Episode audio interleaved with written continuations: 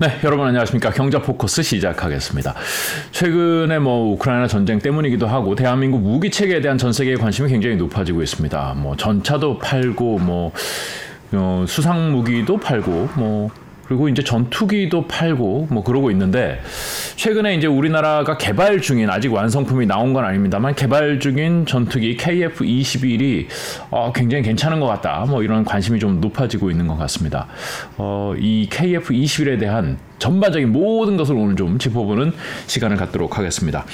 어, 전 방사청 KF21 사업 단장이셨고 네. 현재는 이제 무기체계 연구원의 체계 개발 본부장이신 정광선 본부장 모셨습니다. 안녕하십니까? 반갑습니다. 네, 나오셔서 감사합니다. 아, 네. F35가 아까 5세대 항공기라고 말씀하셨는데 F35가 네. 생산 대수가 늘어나면서 싸지고 KF21은 꽤 비싸서 F35가 더 쌀 수 있다. 뭐 이런 네네. 기사가 있었어요. 네네. 그런 건가요? 이거 그러면은 5세대가 더 싸면은 다 5세대를 살 것 같은데요. 이제 그 기, 그 기자분께서 의미하는 바는 네. 충분히 어 이제 걱정하는 마음에서 쓰셨기 때문에 충분히 네. 이해는 되는데 네네. 거기에는 이제 어 한두 가지의 조금 오류가 있다라고 네네. 저는 이제 말씀을 드리는데요. KF21과 F35는 활동하는 도메인이 틀린 항공기입니다. 예를 든다면 네. 어떤 나라가 항공기를 사오는데 F-35도 살 수 있고 KF-21도 살 수 있다면 네. 싸기 때문에 F-35를 사는 건 아닐 겁니다. 아니 더 좋기도 하고. 제 말씀은 성능이 우선이라는 거죠. 항공기를 살땐 성능이 먼저다. 그렇죠. 성능이 먼저고 자기의 니즈, 네. 자기의 니즈가 우선일 겁니다. 그렇기 네. 때문에 어 그 F-35가 만약에 필요한 나라면 네. 그게 비싸도 F-35를 살 것이고 싸도 F-35를 살 거라는 거죠. 심지어 그, 싸다. 네, 심지어 싸면은 더 사겠죠. 네. 네. 그런 문제인데 그러나 실질적으로 이 실 세계에서 보면 F-35라는 항공기는 사고 싶다고 사고 돈이 많다고 사는 그런 항공기가 아니다라는 말씀을 드리는 겁니다. 예를 든다면 간단한 예로 터키의 얘기 예를 들겠습니다. 네. 터키는 F-35를 개발을 할 때에 투자한 나라입니다. 음. 투자를 해서 그 일부 그 개발할 때에 자료도 받고 이랬던 나라거든요. 네. 그럼에도 불구하고 터키가 S-400이라는 어 그 대공 미사일을 어, 러시아로부터 구매하면서 네. F-35를 미국이 팔지를 않았습니다. 아, 러시아 무기 샀다고 너네한테는 우리 거 이제 안 팔어 이렇게 된 미국 거예요? 미국 법에 그렇게 되어 있습니다. 미국 법에 네. 그 적성국의 무기를 어, 살 경우에는 그 나라한테 자국의 무기를 안 팔 수 있다 뭐 이런 법이 있는 것으로 제가 알고 있습니다. 아. 네. 그렇기 때문에 안 팔고 지금 F-35를 안 팔고 있는 어, 상황으로 제가 알고 있고요. 네. 그다음에 인도네시아도 미국에 여러 번 가면서 우리랑 이 KF-21 공동 개발하고 있는 인도네시아도 네. 미국에 여러 번 가서 네. 어, F-35를 팔아달라고 얘기를 했으나 안 팔았습니다. 즉 F-35라는 항공기는 미 미국의 국익에 긴밀히 연관이 되어 있는 아주 강한 동맹국들에만 팔 수 있다라는 것이지 음. 돈을 뭐 많이 준다고 해서 팔 수 있는 거는 아니다라는 거를 첫 번째로 이제 말씀을 드리고 아 그러니까 K 우리 KF21이 만약에 시장에 나와서 세일즈에 들어간다면 그건 F35를 살 수 있는 나라들은 빠진다. 저는 그렇게 봅니다. 아. 지금 FA50도 그런 나라들이 저희의 어, 대상이거든요. 네. 그래서 FA50도 저희가 판 대, 나라들을 본다면 네. 대부분 중동 국가, 네. 그 다음에 동, 동남아시아, 네. 동, 동남아시아 쪽, 즉 필리핀, 뭐 말레이시아, 인도네시아, 그 다음에 FA50 저쪽 중동 쪽에는 이라크, 뭐 이런 나라들이거든요. 네네. 네. 그런 어떤 우리는 틈새 시장을 노리는 것이고 아. 그다음에 어 주로 이제 또 그런 나라들을 보면은 저강도 분쟁이지 아주 급격한 위협이 있는 그런 나라들은 아니죠. 음. 그렇기 때문에 F-35가 반드시 있어야 되는 그런 나라들은 아니라고 저는 보고 있습니다. 네. 그 다음에 이제 그 두 번째 경우를 좀 말씀을 드리면 네. 어, KF-21은 이제 개발을 했기 때문에 네. 음, 초기 개발에는 이제 많은 분들은 자동차를 자꾸 생각을 하시는데. 비행기는 네. 거의 대부분 작업자들이 수공으로 다 어, 이거를 다 어, 항공기를 맞춰 나갑니다. 물론 네. 이제 큰 날개를 만든다든가 군형을 구멍을 뭐 뜬다든가 이것들은 로버트화 지금은 많이 되어 있지만 네. 네, 네. 그거를 하나 하나 붙여 나가고 전선을 연결하고 하는 것은 사람이 합니다. 네. 그러면 사람이 할 때는 첫 항공기를 만들 때와 열 번째 항공기를 만들 때는 들어가는 시간이 틀려집니다. 숙련도가 높아지겠죠. 그렇죠. 네. 숙련도가 높아지면서 하자 불량률도 줄어들고 그 다음에 인건비도 점점 점점 줄어드는 그런 어, 상태가 됩니다. 네. 그러면서 많이 많이 만들면 만들수록 단가는 내려가게 돼 있습니다. 네. 그래서 우리 KF21은 이제 만드는 단계이고 네. 저쪽 그 F35는 이미 천여 대를 확보하고 있는 단계이기 때문에 네. 당연히 그쪽이 가격이 떨어질 수밖에 없다. 음. 그렇다면 어 이제 한편은 또 이렇게 얘기할 수도 있습니다. 어 그렇게 그거는 우리의 입장이지 그게 무슨 상관이 있냐. 네, 사는 사람 입장에서는 사는 사람 입장에서는 네. 전혀 문제가 아니다. 그러나 네. 이게 KF21만의 얘기가 아니고 지금 아까 말씀드린 4.5세대로 다 전환된 어, K 어, F16 바이퍼, 네. 그 다음에 F15 EX 이런 것들은 네. 다 1억 불이 넘어갑니다 지금. 어? 그럼에도 불구하고 걔네들도 F35보다 비싸요? 비쌉니다. 당연하죠. 아. 당연하겠죠. 왜? 아, 4.5세대 항공기가 5세대보다 쌀 것이라는 생각은 틀린 생각이군요. 틀린 생각입니다. 지금 KF21만은 문제가 아니군요. 문제만이. 아니죠. 아. 왜냐하면 그 항공기들도 최근에 업그레이드 개발을 했고 네. 아직 팔리지를 않았기 때문에 네. 대량 생산이 안 됐기 때문에 당연히 높을 수밖에 없습니다. 그럼에도 불구하고 미 공군 참모총장 그러니까 2년 전에 그 브라운 어, 대장은 우리는 F-35보다 F-2X도 더 필요해. F-15EX. 즉 4.5세대 항공기도 더 필요해. 해서 그것들을 확보할 계획으로 있는 겁니다. 즉 첫 번째 말씀드렸던 아. 용도에 따라서 항공기가 필요한 것이지 아. 가격에 따라서 항공기를 사는 것은 아니다라는 말씀을 전 드리고 싶은 아, 것이고요. 머리가 번쩍 뜨이네요. 우리 4.5세대가 5세대보다 비싼 게 말이 되냐 이렇게 생각을 했는데 다른 나라의 4.5세대들도 5세대 항공기도 비쌉니다. 비싸다고. 네. 원래 그런 거야 이, 이 얘기네요. 어, 네. 뭐, 뭐 더더욱이 어, 네. 어, 저는 2000 그 13년, 14년에 제가 네. 방위사업청에서 항공기 사업부장을 했는데 네. 그때 F30 그러니까 FX 사업을 하면서 네. 저희가 F35를 구매를 할 때에 네. 그때 경쟁 항공기로 F-15S라는 항공기와 네. 그다음에 유로파이터 타이푼이 네. 들어왔습니다. 네. 그 당시만 해도 어, 유로파이터 타이푼은 F-35보다 비쌌습니다. 아, 그랬군요. 지금은 더더욱이 비쌀 겁니다. 지금도? 네, 지금도 비쌀 겁니다. 네. 네. 왜냐하면은 유로파이터 타이푼은 수출된 적이 없거든요, 지금. 그 아. 개발한 나라들에서만 어, 확보가 지금 되어가고 있지. 제가 알고 있기로는 그 말고 다른 나라들에 수출된 것은 없는 것으로 알고 있거든요. 이거 타이푼은 어느 나라에서 만들었어요? 어, 유로파이터 타이푼은 네. 어, 영국, 이탈리아, 아. 그다음에 독일, 스페인 이 4개국이 만든 것으로 제가 아, 지금 기억이 여러 나라 모여서 여러 만들어. 나라가 모여서 합작으로 만든 것. 그러면 그 뭐 영국 같은 제가 잘 모릅니다만은 네. 뭐 그런 나라들은 F35 있잖아요. 이거 우리나라도 예, 우리나라도 마찬가지인데 F35 이전에 이제 시작을 했던 거죠. 아, 네. 그럼 우리나라로 돌아와서 우리나라도 F35를 구매하고 구매할 수 있고 네. 예, KF21을 개발하고 있는데 F35가 더 뛰어난 항공기고 네. 서, 우리는 선택할 수 있는 나라잖아요. 그렇습니다. 그러면 KF21을 해, 만들어야 될 필요가 뭐 산업적으로 이걸 좀 키워보자 이거는 있을 수 있는데 네, 네. 군대 입장에서 네. 우리가 좋은 항공기가 많으면 좋겠다. 라는 생각만 가지고 그리고 최, 최 최저의 비용으로 좋은 항공기를 네. 최대한 막 많이 확보하는 것이 우리의 목적이다라고 했을 때 네네. KF-22를 구매를 해야 하는가?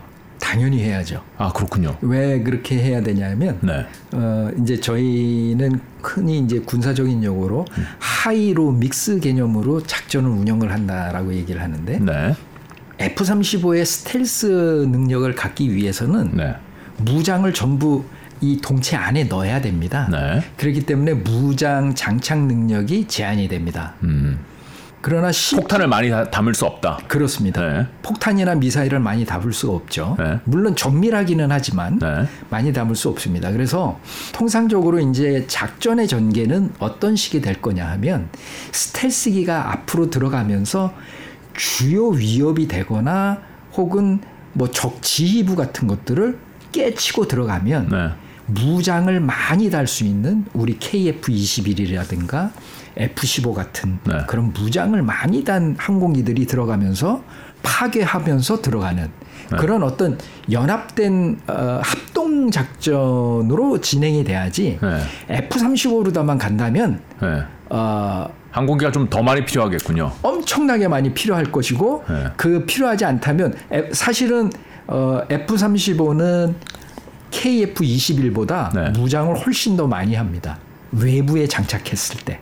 아, 아. 근데 외부에, 아, 외부에 장착, 할수 있어요. 그러면 네. 외부에 장착했을 때는 훨씬 더 많은 무장을 장착을 하지만 네. 그렇게 됐을 때는 어, 스텔스라는 이점도 없어져 버리는 것이고 네. 기동 성능도 떨어지는 것이죠. 네. 어, 그렇기 때문에 그렇게 운영을 안 하지만 네. 어, 실질적으로 적의 어떠한 위협도 없다면 네. 그렇게 다닐 수는 있을 거겠죠.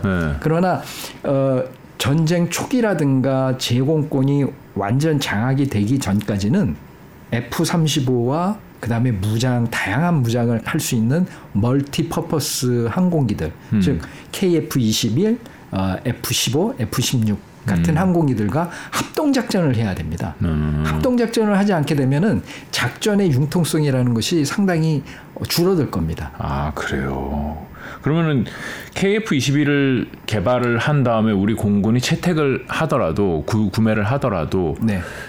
F-35는 계속 꾸준히 필요할 거고 네. 만약에 그 롤을 다른 대체를 한다면은 뭐 F-15나 FKF-16이나 뭐 이런 것들의 항공기의 롤을 어느 정도 대체를 하게 될 것이다. 이 얘기인가요? 그렇습니다. 저희 그래서 음. KF-21은 어떤 항공기를 대체하기 위해서 저희가 개발하고 있냐면 네. 현재 로급 항공기 그것이 이제 로가 그러니까 좀 어, 성능이 좀 낮고 아, 네. 무장이라든가 이런 어떤 작전의 어, 능력, 자기 방어라든가 이런 네. 능력이 낮은 항공기를 로급 항공기라고 얘기를 하는데 네. 그 로급 항 공기가 지금은 F5 그 다음에 F4 팬텀이라고 하는 F4입니다. 그 이거 옛날 베트남전에 쓰던 뭐 그런 항공기들 그러니까 아니에요? 워낙에 장기 운영됐기 때문에 네. 이 항공기들이 이제는 그 퇴역 즈음에 있거든요. 네네. 그래서 요 항공기들을 대체하기 위해서 이제 KF-21이 들어오게 되는 겁니다. 아, 네. 그 F-35하고는 전혀 그럼 그 F-35 도입 계획하고는 관계가 없는 관계가 거예요? 없는 겁니다. 아, 그렇군요. 알겠습니다. 지금 왜 4.5세대가 5세대보다 비싼데 이걸 하는 게 맞냐? 이 질문은 굉장히 의문이었군요. 어, 그렇죠.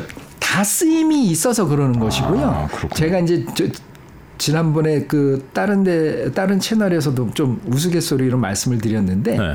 그 아까 말씀드린 미 공군 참모총장 브라운 네. 대장이 아마 이분이 지금 합참 의장까지 지명을 받은 것으로 제가 알고 있는데요. 네, 네. 그 그분이 뭐라고 얘기를 하셨냐면 2020년에 어, F-35가 워낙에 비싸고 운영 유지비도 비싸기 때문에 한 세미나에서 이렇게 얘기를 하셨습니다.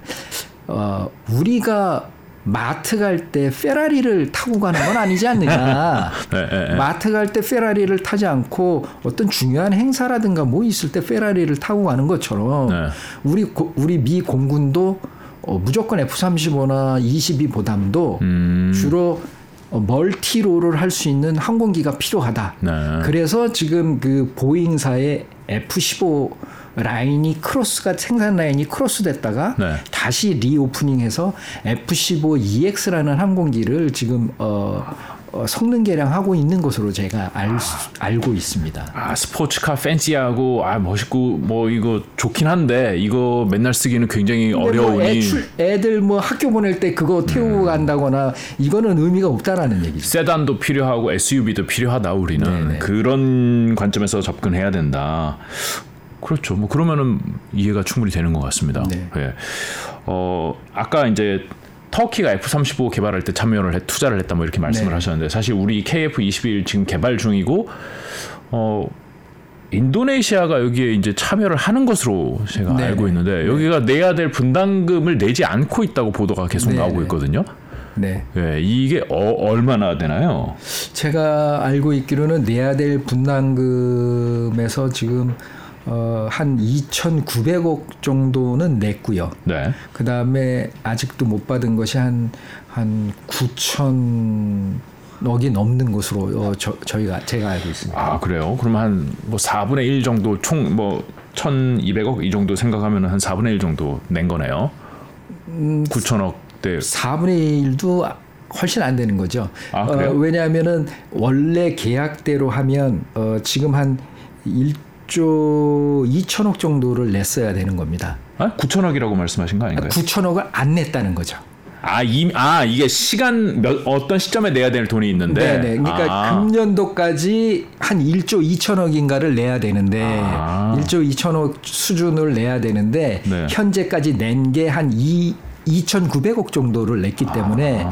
어 9천억 이상이 지금 어 미납으로 되어 있는 상태입니다. 원래 총 얼마를 인도네시아 총 저희가 그 부담하나요? 8조 1천억에 대한 20%이기 때문에 대략 1조 6천억을 내야 되는 것으로 이거 총 개발비가 8조 정도 8조 1천억 정도가 지금 요 26년까지 개발하는 비용입니다. 아, 그렇군요.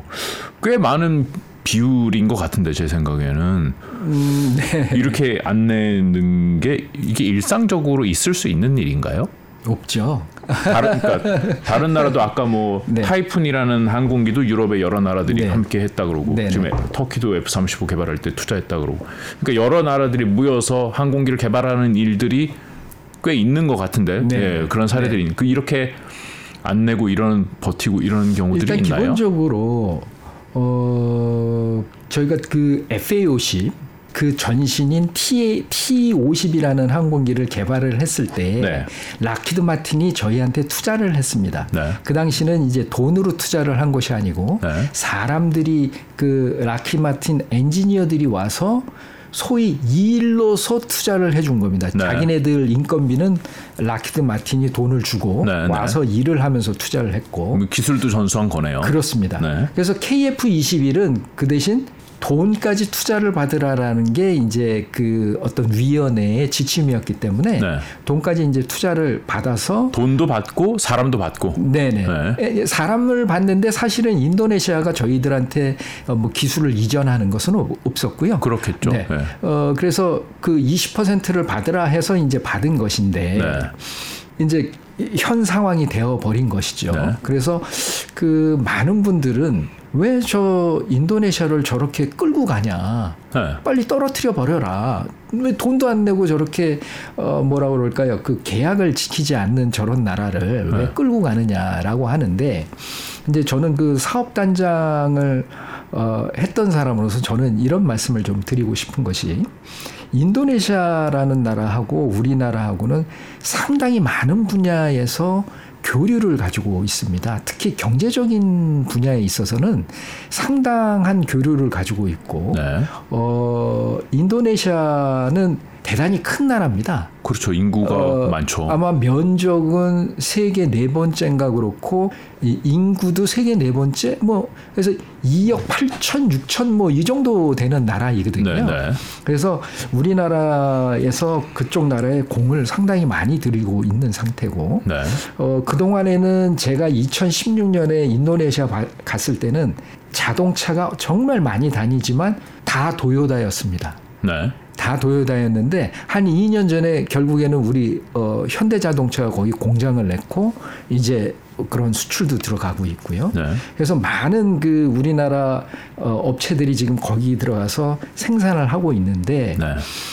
KF21로 인해서 그러한 어떤 어, 경제 교류라든가 국가 간의 어떤 협력이 어, 부정적인 영향을 미치면 안 되겠다라는 것이 이제 저의 생각이고요. 아, 그렇죠. 네. 그 다음에 어, 저 나라에서는 KF21을 한 번도 안 하겠다라는 적을 얘기한 적이 없습니다. 아, 그 돈 내겠다 그러죠. 그러니까 돈도 내겠다고 하고 네. 지속적으로 하기 때문에 네. 조금 기다려줄 필요가 있다. 네. 그리고 기다렸다가 26년까지 만약에 어, 인도네시아가 그런 분담금을 어, 내지 않는다라고 하면 26년이 개발 완료 시점인가요? 그렇습니다. 네. 26년 6월인데요. 네. 그때까지 어, 인도네시아가 분담금을 부담하지 않는다면 네. 자동적으로 그거는 인도네시아와의 계약은 해지가 되는 겁니다. 그, 그렇다면 네. 우리가 해줘야 될 우리가 계약이 되면 항공기 한 대 지금 여섯 대 가지고 있는 그 항공기 한 대를 인도네시아한테 인도를 해야 될 네. 것이고 그 다음에 어, 인도네시아가 KF-22를 제작할 수 있는 어떤 설계 도면들 네. 뭐 이런 것들을 저희가 제공해 줘야 되는데 네. 그걸 안 주면 됩니다.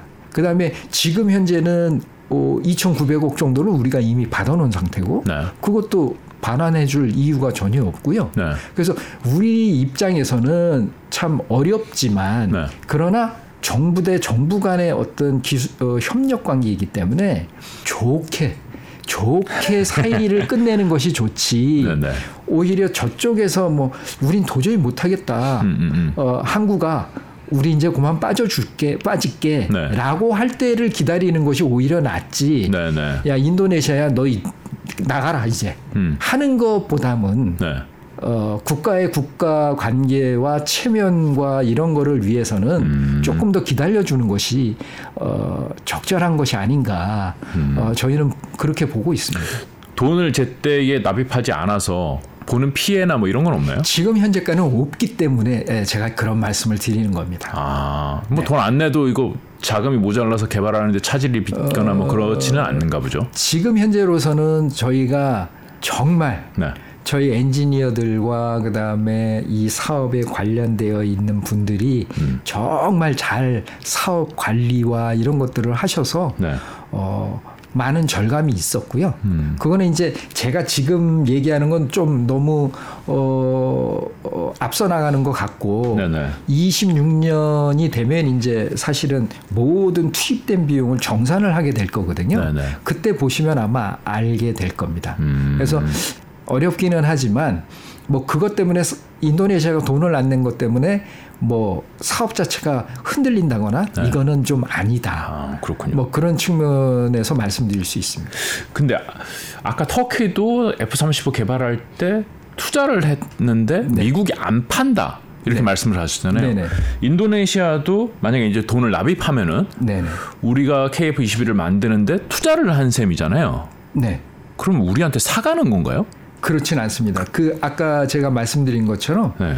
투자를 했을 때 우리는 반대급부로 이러이러한 걸 해줄게라는 네. 그 내용 중에 어, 것들이 어, 끝나면 우리가 시제기 한 대를 줄게. 네, 한 대는 뭐 줄수 어, 있죠. 줘서 네. 너희들이 그걸 뭐 뜯고 뭐 어떻게 해가지고 뭘 해라. 어, 어, 네. 연구하든지 뭘 하든지 해라. 네. 두 번째는 설계 도면을 준다. 어, 그건 굉장히 큰 거 아닌가요?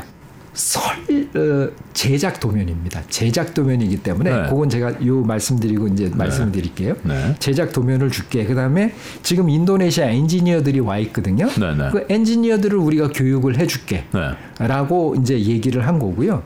저희 나라가 어, 우리나라가 예. 항공기를 어, 미국으로부터 설계 도면을 받아서 라이센스를 생산한 것이 두, 두 가지가 있습니다. 그게 뭐냐면 어, 1980년대 중반에 F5 제공호라는 것을 저희가 설계 도면 받고 와가지고 음. 어, 면허 생산을 했습니다. 아 그렇군요. 그 다음에 어, 90년대 말, 2000년대 초에 네. KF-16을 미국 록히드 마틴사로부터 도면을 받아서 록히드 마틴사 기술진으로부터 어, 도움을 받아서 KF-16을 생산을 했습니다. 네.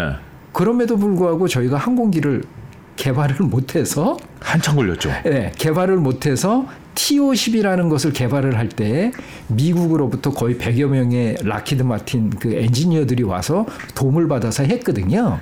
야, 그래서 도면이 있다고 되는 게 아니군요. 도면이 있다고 해서 플라 모델처럼 그냥 그 어, 부품이 있으면 뭐 어, 어떻게 할 수는 있겠지만 네. 사실은 그것도 하기 어려울 겁니다.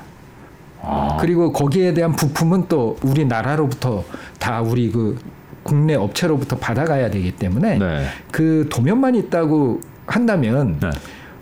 뭐 돈 시간이 좀 많이 시간이 돈, 많이 걸리겠군요. 시간도 많이 걸릴 뿐더러 상당한 그 아까 수율 말씀하셨죠? 네. 어, 그런 어려움들이 많이 있을 겁니다. 아 그렇군요. KF 21이 뭐 26년에 이제 어, 나오는 게 목표라고 말씀을 하셨는데 이게 시장에 나오면은 4.5세대 항공기들이 이미 시장에 많이 있고 5세대 네네. 항공기도 있고 이 경쟁력이 있을까요? 지금 시점에서 예상하는 게 조금 이른 것 같긴 합니다만은. 그 기자님께서 그 단가에 대해서 쓰신 것이 네네네. 뭐 850억이다. 네네. 저는 그 850억은 아닌 거라고 알고 있지만 네네. 850억이라고 하면 실질적으로 지금 현재의 그 환율로 봤을 때는 해외에 나갈 수 있는 판, 어, 그 환율로 봤을 때는 대략 한 6,500만 불 정도 될 거라고 저는 봅니다. 네. 6,700만 불? 네. 7천만 불이 안 되겠죠. 7천만 불이 안될 겁니다. 그러면 상당히 경쟁력이 있을 거라고 저는 보고요. F, 아까 말씀드린 것처럼 F-16 바이퍼, 네. 그 다음에 유로파이터 이런 것들이 거의 1억 불 수준 가까이 되기 때문에 아, 네, 네. 저희는 그런 것들에 봤을 때는 가격 어, 경쟁력이 있다. 가격 경쟁력이 있다라고 보고 네. 그 다음에 두 번째로 아까 말씀드린 것이 저희가 목표로 하는 그 시장은 네. 어, 서방 세계의 좋은 항공기를 사고 싶어도 못 사는 국가들. 네. 예를 든다면 아까 말씀드린 것처럼 F-35를 사고는 싶은데 네. 어, 도, 어, 사기가 곤란해. 하지만 KF-21은 어느 정도 스텔스 성능도 있고 무장 능력도 뛰어나. 네. 그렇기 때문에 어, 가능하다라는 음. 거. 그 다음에 어, 이 저희가 KF21의 그 어떤 그 안에 들어가는 그 내용 그 어떤 설계 컨셉이 네. F16과 유사합니다. 네. 그러니까 저희가 폴란드에 FA50을 팔았을 때 네. 폴란드에서 F16 조종사들이 그걸 탔을 때 상당히 금방 적응을 했거든요. 네. 그래서 지금 FA50을 가지고 있는 나라들 음. 그런 나라들이 KF21을 산다면 금방 이 항공기로 전환을 할 수 있는 그런 또 이점이 있고요. 네. 그 다음에 가장 중요한 거는 운영 유지비가 적게 든다는 겁니다.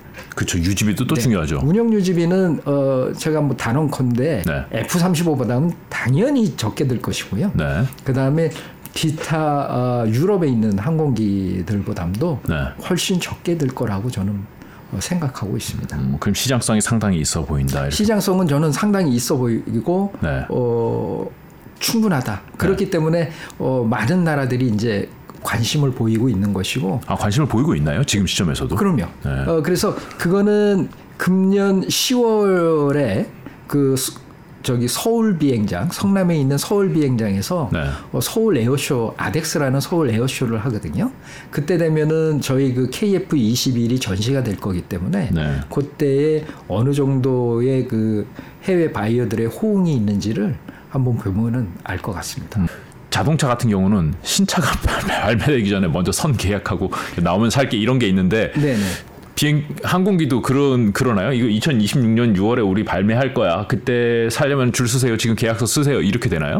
어 그럴 수도 있겠죠. 그, 그러나 어, 지금 아직도 그 이렇게 보면 되겠습니다. 이 무기 체계는 네. 우선적으로 보는 것이 네 나라는 그걸 쓰고 있니? 아. 를 보는 것이 가장 우선입니다. 그리고 아. 쓰고 있는 걸 한번 와서 구경도 해보고 음. 이게 우선이거든요.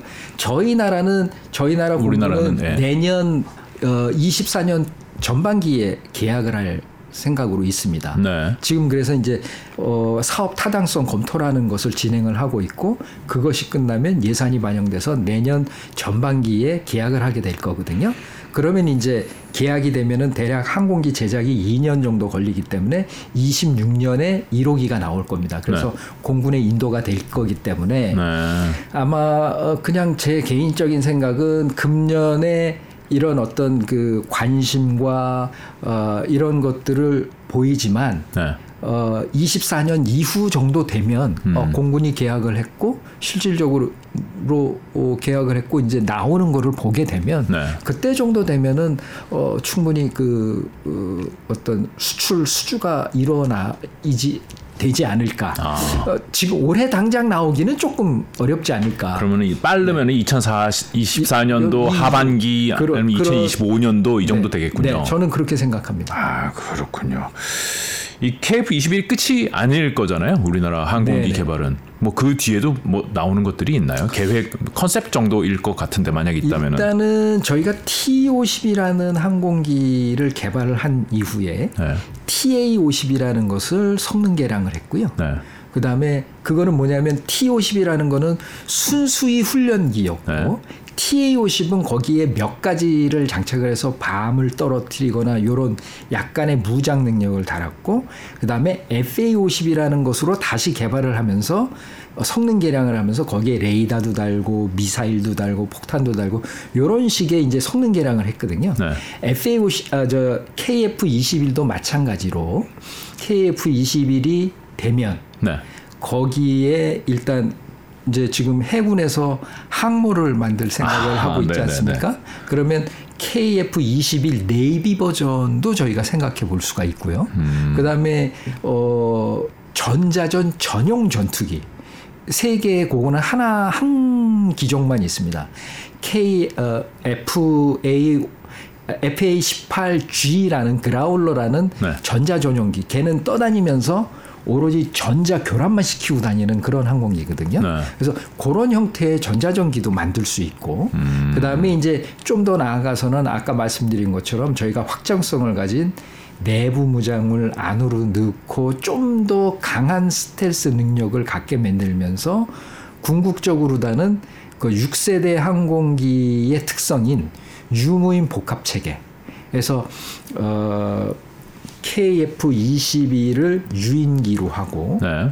무인기들을 데리고 다니면서 소위 윙맨이라고 얘기하는 네. 무인기를 데리고 다니면 이 무인기는 지금 ADD에서 개발을 중에 있거든요. 아 이미 개발하고 네, 있어요. 이미 개발을 지금 진행을 중에 있기 때문에 무인기는 미국의 그 어, 뛰어난 스텔스 성능에 버금가는 무인기의 스텔스 능력을 갖도록 개발을 시킬 수 있습니다. 네.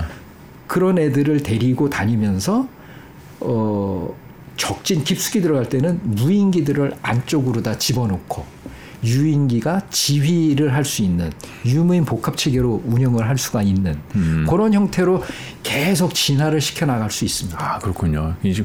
뭐 26년에 처음 나온다고 하지만 거기가 끝이 아니라 거기가 시작일 수 있겠네요. 그렇습니다. 네.